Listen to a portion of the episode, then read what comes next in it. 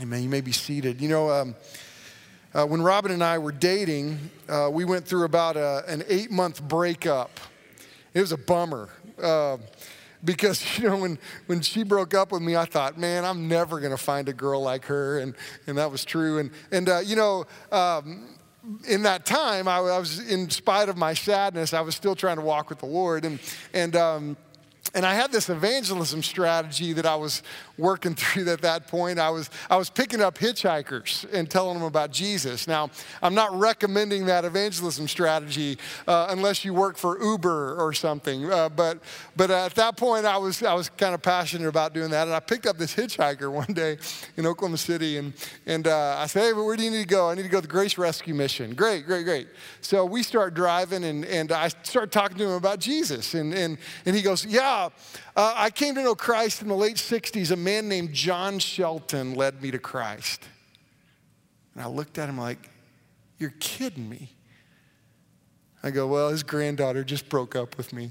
And, uh, and, and, and I, I can only, I remember that conversation because at the end of it, he's like, oh man, maybe it'll work out. I was like, thanks, man, I appreciate it. And it was the weirdest, it was the weirdest evangelism moment I ever had in my life. And, um, but, but you know, um, it was so cool because John Shelton is, was Robin's grandfather.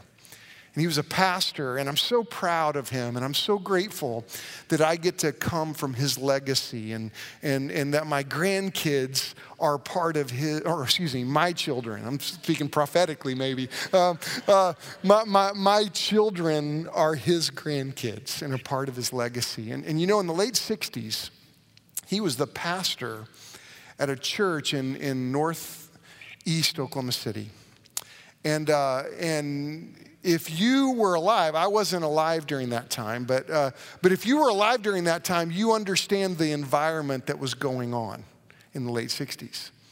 You know, in, on, our, on our banner here, we have 1955, and it's a, it's a picture of Rosa Parks. And honestly, that started that firestorm. And I'm proud of John Shelton because as he was pastoring this church, this church was wrestling with the fact that our neighborhood is changing. And, and, and this church elected, they, they said, we got to move. We got to move out of this neighborhood. And, and they did. And, and they moved out of this neighborhood, fleeing the, the, the changing neighborhood and, and, the reality is, John Shelton had to deal with leaders in his church, people that said, Hey, I love Jesus. But there were African Americans that would come to their church and they would meet them at the door and say, There's another church for you that's down the street. It's not here. And, and John was called the pastor of that church. And this church that was very influential in Oklahoma City at the time. Um, was known for starting other churches, were known for some of the work that they did, ended up firing Robin's grandfather. And you know, the root of that, though there were several issues they listed, the root of that firing was founded in racism. And you know what's interesting about that church? I, it, they still have a location. I, I, looked them up this week, and, and that church is, is, is merely a shell of what it used to be. I mean, I mean, from what I can gather, there is very little influence that that church is, is experiencing today. You know, it reminds me of Revelation chapter 2 when, when Jesus warns the churches that, that uh, at Ephesus, he said, I will remove your lampstand from you.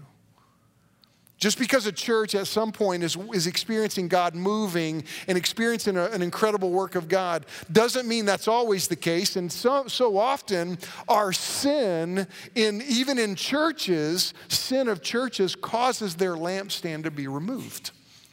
And as we saw last week, as we began this every step forward, we, we've, we've realized that, look, we are called to be a church to, to, that, that continues to walk with God, continues to see the Lord move. And, and you know, when you, when you think about this morning, continuing that journey, we're going back into James. Now, the book of James is this incredible book that talks about how we experience the Lord move. Now, most of the time, when we think about what God moving in the church, we think about what happens in this room. But, but the real, really, when we think about God moving in the church, that's not talking about the practices we, we engage in when we walk into worship. That's really talking about what we look like when we live in the world, how we live outside of these walls. And, and, it's important for us to understand the book of James is this incredibly practical book that talks about how we walk with God. Now, James chapter 2 verses 1 through 13, deals with this very difficult question of prejudice. And I want to ask you a question today Are we prejudiced? Now, most of us would go, you know, absolutely not. No way. No, we're not prejudiced. We, I, you know, I'm, I'm not prejudiced against anybody. But, but is there somebody in this community that if they walked in this room, if they walked into our lives, we would have the attitude that you're not welcome here? We don't want you. Now, now the, the reality is, even though most of us would say absolutely not, there is probably in every one of us a part of our heart that we hold discrimination against somebody. And what we're going to do today is allow God's word to shine the spotlight on that part of our heart. So, would you stand with me and let's look at James chapter 2, and I want you to stay with me all, all the whole morning because we're going to kind of walk through this text for a little bit today. But, but uh, so make sure you stay there in your Bible, and I hope you follow along in your notes. But it starts out James writes, my brethren, do not hold your faith in our glorious Lord Jesus Christ with an attitude of personal favoritism. For if a man comes into your assembly with a gold ring and dressed in fine clothes, and there also comes in a poor man in dirty clothes, and you pay special attention to the one who is wearing fine clothes and say, You sit here in a good place and you say to the poor man, You stand over there or sit down by my footstool. Have you not made distinctions among yourselves and become judges with evil motives? Listen, my beloved brethren, did God did not God choose the poor of this world to be rich in faith and heirs of the kingdom which he promised to those who love him?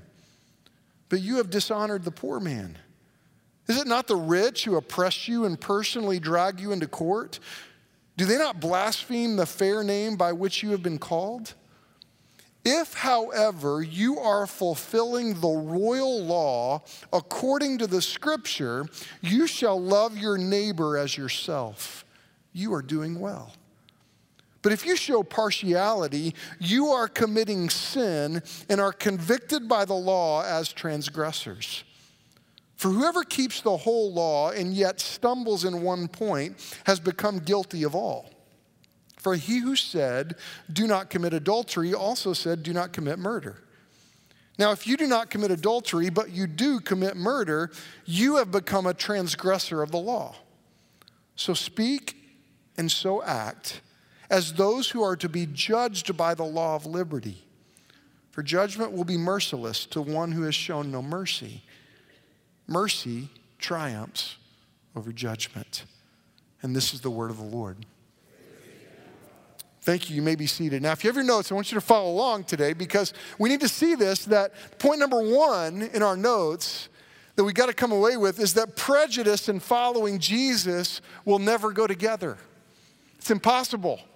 And that's what James is saying here. That, that look at this, verse 1 here, and stay with me in James chapter 2. My brethren, do not hold your faith in our glorious Lord Jesus Christ with an attitude of personal favoritism. Now, James is writing, writing to believers. He's writing to the church that, that he is pastoring. And he's like, look, we cannot hold, we cannot show favoritism. We can't do it. Now, now the New English version, if you have that version with you, it calls it snobbery, which basically means that when you turn your nose up and look down on somebody. We've all felt that, right? Maybe we've done that. Now, the Greek word, compound word here, is, means to receive in the face. It literally means to receive someone's face. That means to make a judgment on somebody by the way they look. And, and this is a warning here because, because discrimination comes in all forms. And, and we, we have this tendency to, to want to discriminate against one another. And this is an historic problem. It's not just a problem of our nation, it's not just a, it's, it's been a problem all through the history of the world. That anytime there have been groups of people, which we normally, sociology, as we form into groups, there are some that will look down on others. And we see it in every culture at every time. But see, this is what Christ is doing in us, that God is, is growing us to walk with Him. And, and, and is growing us to know Him and to, and to put our faith into action. And, and, and basically, right here, it's saying, don't treat anybody differently by the way they look. Now, discrimination comes in several areas. Now, we see this. You can discriminate over looks, and this happens a lot, right? You, you, you see somebody, how they look, and you make judgments about them. But often, a judgment about how someone looks um, without knowing that person is often wrong. We're often mistaken in our, in our judgment of them. But we see this that, that we judge people by appearance. And, and the scripture's warning us hey, don't do that. Look at the person. Look at the heart of the person, know the person. But so often we judge somebody by the way they look. Another one is heritage. We judge somebody, someone by their heritage. And we see this with, in 1955 when, when Rosa Parks made that statement on the bus. That began this firestorm in, in our nation that needed to happen. That was wrong. I mean, my children uh, hear those stories and hear my parents who are in their 80s talk about knowing there were times that, that, that there were different bathrooms for people, that, that if by the color of your skin, you couldn't eat in some restaurants. And they go, that's crazy to me. I mean, my kids look at us and go, people really did that? And, and what's crazy about it is the people that said, I love Jesus and I know forgiveness did that. Now, like we've talked about, and, and, and we've got to get ready for this, the world in five years or less is going to turn their attention to the city of Tulsa. Because the, the 100th anniversary of the Tulsa race riots is taking place. 100 years ago. And, and, and if you've not done this, this week, Maggie and I went on a date and uh, my, my youngest daughter, and we went down to Tulsa and went to eat, and, and we went to Greenwood down in Tulsa. And if you've not done that, we just walked into that museum and, and looked around at those pictures, and it's, it's, it's, it's amazing what happened in our city.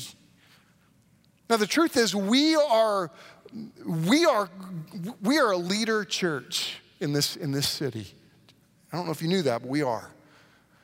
And, and, we have got to inject ourselves into this dialogue, into this problem. Now, the reality is, we've got to be part of the solution. This is what Christ followers do. They, they, they jump into to the world, and we become part of the solution. I had breakfast this week with a, with a, a man that I deeply respect.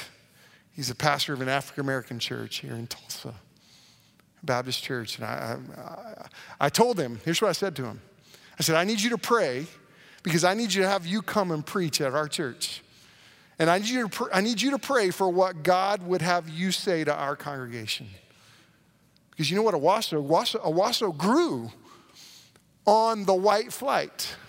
People fleeing Tulsa, fleeing the racial problem. And I'll tell you, we, we've got to eliminate that in our hearts. Because so often we see discrimination on heritage. We see discrimination about age. You see age discrimination.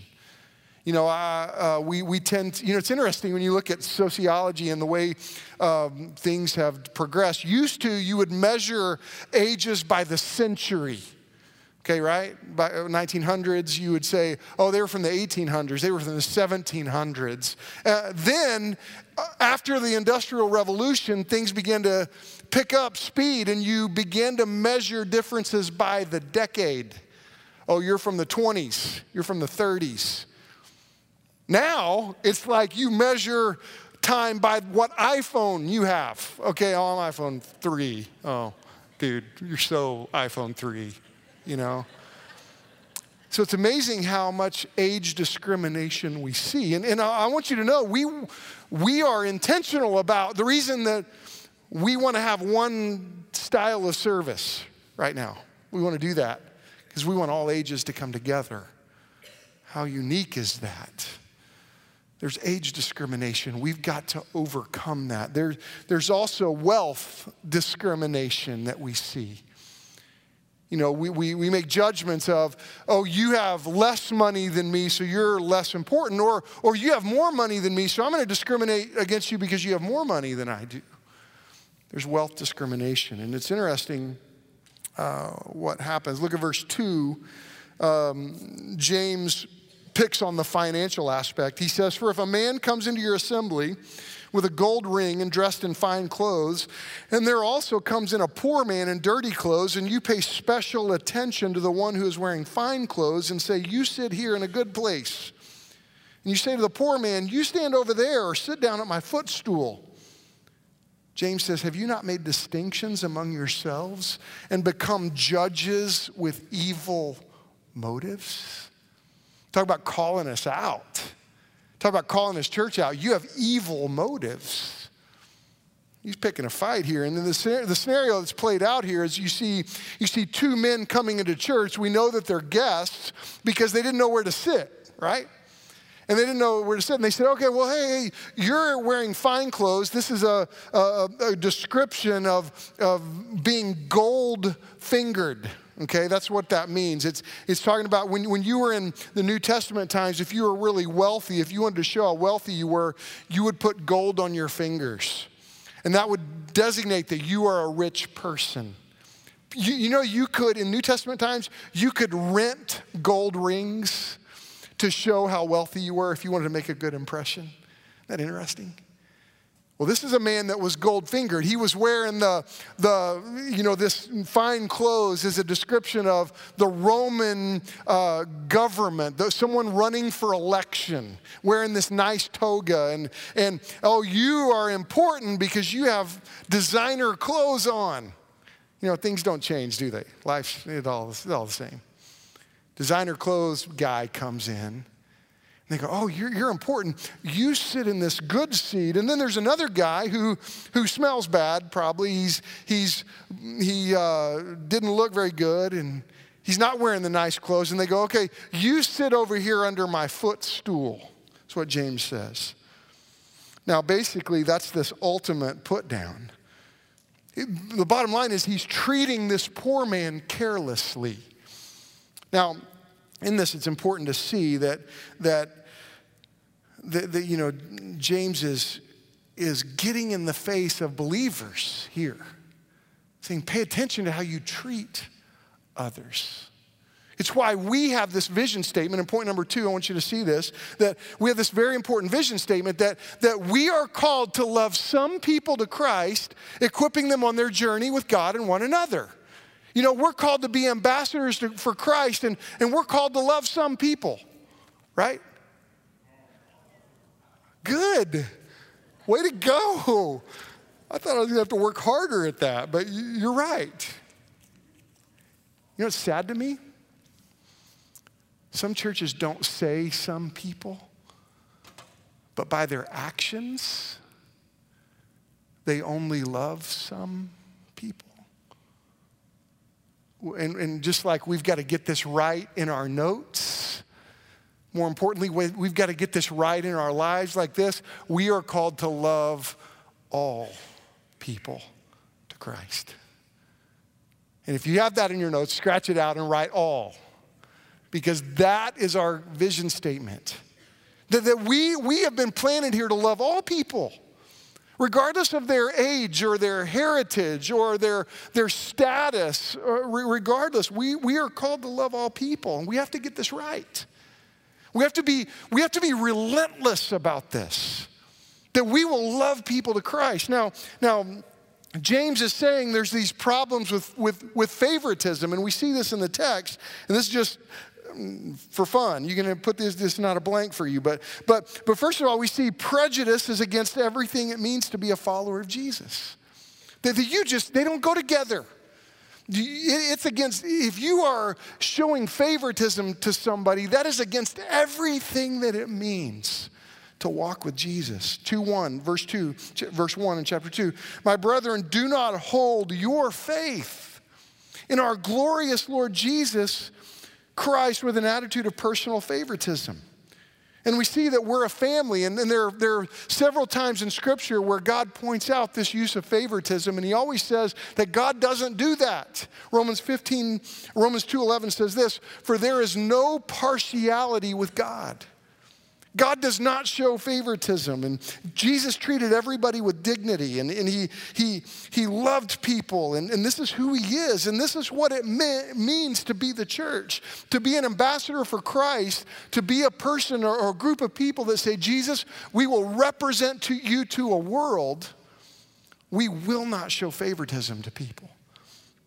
And I think it's interesting, verse 5. Look down in in James 2 5, it says, Listen, my beloved brethren, did God not choose the poor of this world to be rich in faith and heirs of the kingdom of God, which he promised to those who love him? But you have dishonored the poor man. Then he goes, is it, is it not the rich who oppress you and personally drag you into court? Do they not blaspheme the fair name by which you have been called? Look at that. He's saying, wait, Jesus is this fair name. He's fair that has called you.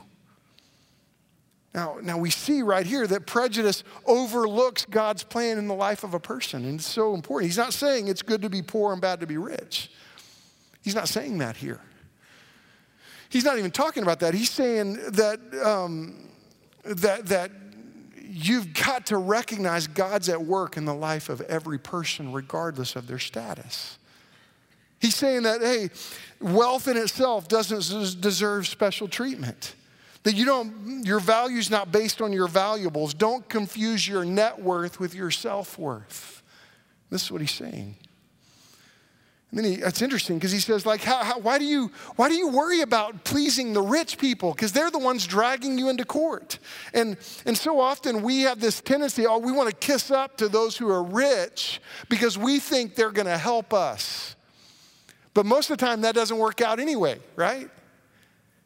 And, and, it's the Roman, the, the, the, Roman aristocracy, the wealthy class, that were actually feeding Christians to the lions. And James is saying, look, catering to the rich is not working out for you. You're like lunch. Okay, that's bad. But we see another thing that prejudice, and, and I want us to see this prejudice is this direct violation of God's spoken word. And we got to hear that that when we are prejudiced against somebody, when we are when we look down on somebody, when we think that we are better than somebody, we are violating the spoken word of God. Verse 8, look at it. He says if if however you are fulfilling the royal law according to the scriptures, you shall love your neighbor as yourself. You are doing well, but if you show partiality, you are committing sin and are convicted by the law as transgressors. Now, why is it called the royal law here? It's called the royal law because if we obeyed this law, we wouldn't need all the rest, right? If we really did love our neighbor as ourselves, we wouldn't need all these laws. Galatians 5:14 says this, "The whole law is fulfilled in one word in the statement, you shall love your neighbor as yourself." And I pray that we see today if we are being unloving, we are violating God's spoken law. Now, what's the big deal about this law? Look at verse 10.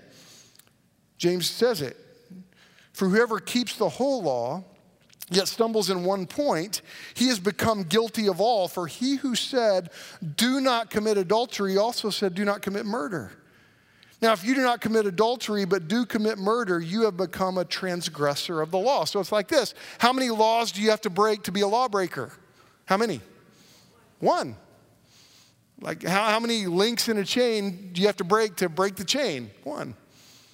Okay, so, and I love it's, it's an interesting analogy here because he's saying uh, that prejudice is a big deal to him. And, and it's an interesting way to illustrate the point. He says, he says, it's kind of like this if, if your friend came up to you and said, Hey, I'm going to be your friend, and how I'm going to show my loyalty to you is I'm not going to have an affair with your wife.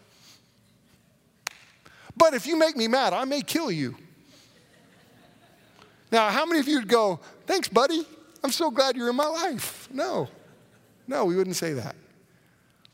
Now, James is saying, Don't say to God, God, I've done all these good things, but I'm prejudiced against somebody.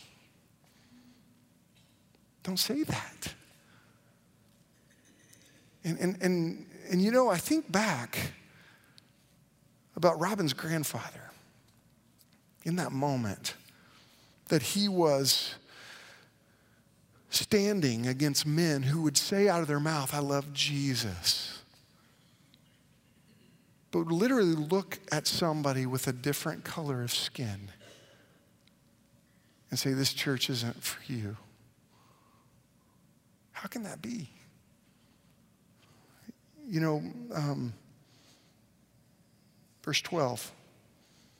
So speak and so act as those who are to be judged by the law of liberty. He's basically saying, recognize that as a Christian, you're gonna, we're going to give an account for the way we live, right? Now, when we stand before God, it's not going to be whether to determine our salvation. Our salvation is secure, but let me tell you something. We are responsible with the work of God in this place. And we are held accountable to the Lord for the way we serve Him. And we better not miss that. Uh, we can't miss that. It says, for, for judgment will be merciless to one who has shown mercy. Then he says, mercy triumphs over judgment. We're going to be held accountable for the way we treat people. You know what I'm so proud of and my, I'm so grateful for in my life? When Robin's grandfather lost his job, here he is, has to make some money before we were born. He gets on the phone and he calls a, a deacon on the south side of Oklahoma City who loved him, loved pastors, and he disagreed with the leaders of that church. And so he called, he, he was going to flip some cars to try to make some money. And so he calls Les Wall Wheel Alignment on Southeast 29th Street in Oklahoma City. He called my grandfather and said, Can I use a bay? My grandfather had one of those shops that when you drop something on the floor, it was dirty. Okay? There's not, not the shops today like Ray Adcock, who owns Christian Brothers, you can eat off that floor. Not my grandpa's shop, it was dirty. But John would go work on his car. And my grandpa helped him earn some money. Years later, we would, it would work out like that guy that I gave a ride to. We got married. And I'm so glad we come from this legacy that's, they weren't perfect, but they said, you know what, that's not right. Jesus has changed us. And so don't miss point number three today as we kind of get to wrap up. But point number three says to overcome prejudice, we've got to recognize it and we got to repent of it.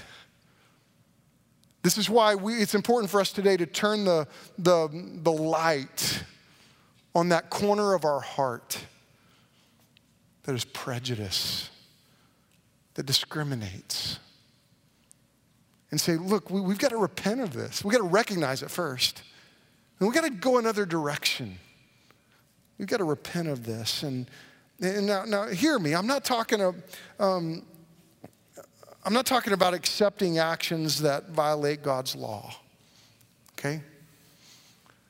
But I am talking about correcting the sin of living with this belief that you are better than somebody else.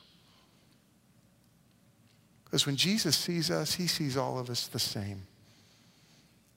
So, so I pray that we, we hear God's word today, like Romans 15, 7, that says this Therefore, accept one another, just as Christ also accepted us to the glory of God. Basically, we aren't such hot stuff. That's what he says. But Jesus accepted us. In the midst of our sin, Jesus accepted us. And this is why, as a church, we are grateful people. We are just grateful that we get to worship the Lord. We're not, we're not people that have it all together. God is, we're, we're grateful because Christ accepted us. You know, um, and, and it's interesting because as a church, we're called to reach out to people of all races, sexual orientation, all spiritual condition, all backgrounds. We're called to reach out to them. Now, Paul describes what it looks like in Philippians 2 3 through 5. I want you to see it. It says, Do nothing from selfish and selfishness or empty conceit, but with humility of mind, regard one another as more important than yourself. Do not merely look out for your own personal interest, but also for the interest of others. Have this attitude in yourselves, which was also in Christ Jesus and we've got to see that when we live selfishly, it is beneath us as believers. And, and also, we got to remember Hebrews 13, 2. Remember that verse? That says, Do not neglect to show hospitality to strangers, because for by this some have entertained angels without knowing it. Now, we gotta, I got to say this. What, what if a person is in sin? And, and a person's an adulterer or a drunk or homosexual or, or and it's real it's sin against god's law. And you've got to hear this. Do not confuse acceptance with approval okay? Because you know there's a big difference. Because you can accept someone without approving of their lifestyle now, um, we will stand for right. And as we do, we cannot miss that God's word tells us not to discriminate against somebody else. You see, Jesus got criticized. Why? You're hanging out with all those sinners. Jesus, you, you, what, what are you doing with those people? You know, see, it's, we are those people. And, you know, I'm, I'm, I'm proud of my heritage. I'm grateful that God has moved our family out of and, and is moving our family out of that stronghold of prejudice and racism. And this morning, we've got to hear that. James is moving us to walk with Jesus every day of our lives. We've got to recognize that as a church, we are in a community that is about to receive the focus of the entire nation. And I'll tell you, we, we, we should lead the, lead the way. As Owasso becomes more diverse, the reality is that's happening. We should reflect that.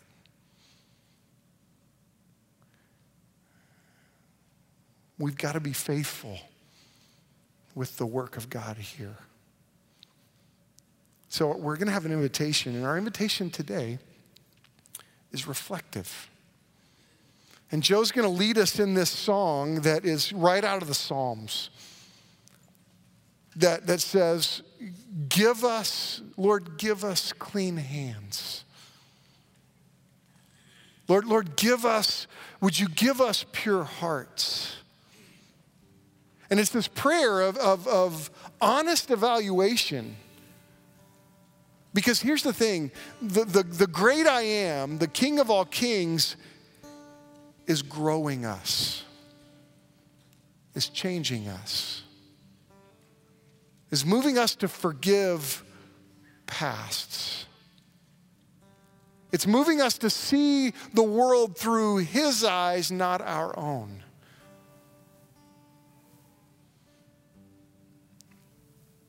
How's He speaking to you today? If you need Jesus today, I, I, do want you to know more than you need the next breath you take, you need to be forgiven. So you could come to Jesus today. And I pray that if you don't know Christ, come to him today.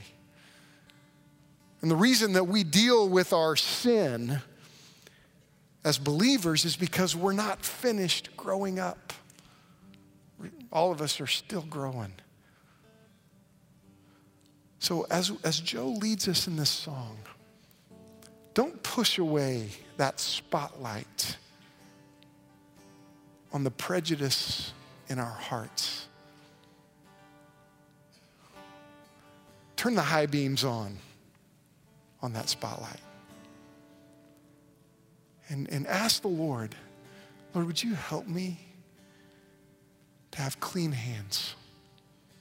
Would you move me to have a pure heart? Would you stand where you are? Lord, I know, I know that there's some that need to come and just get right with you and pray. That there's some that have friends that are facing persecution and, or, or prejudice. Lord, would you just draw us to your feet? And I thank you for conviction of sin. And I thank you that you meet us where you are, where we are, and you don't leave us there. Move us, Jesus. In your name, amen.